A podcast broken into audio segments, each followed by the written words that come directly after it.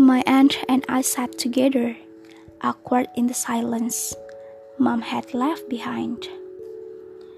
I was the first one to talk. I know about the doctor, I said. If I couldn't get the truth from Mom, I was determined to palm Jocelyn. What was he like? Who knows, Aunt G? It was clear. Didn't care at all about what effect her bombshell had had on me. He was pretty quiet. Mostly what he did was stare at Kat.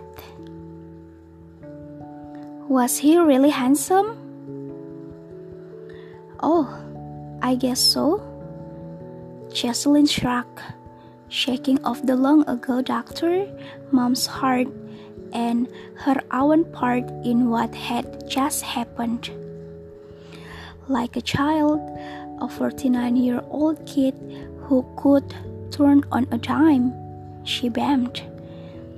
But not as handsome as Kendall. When I was much smaller, I used to think that if I tried extra hard, I could make my mother happy. But after a while, I learned happy was a place she didn't go, which is why it was tough to imagine her in love. Satisfied? Not one thing? One thing. If you can love a doll so much, it hurts. If you can will her torn dress wool, her streaked face clean.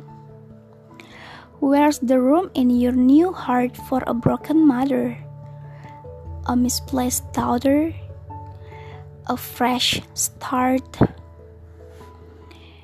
If you can weep on stage until you ache for made up love, a script slide director's loss.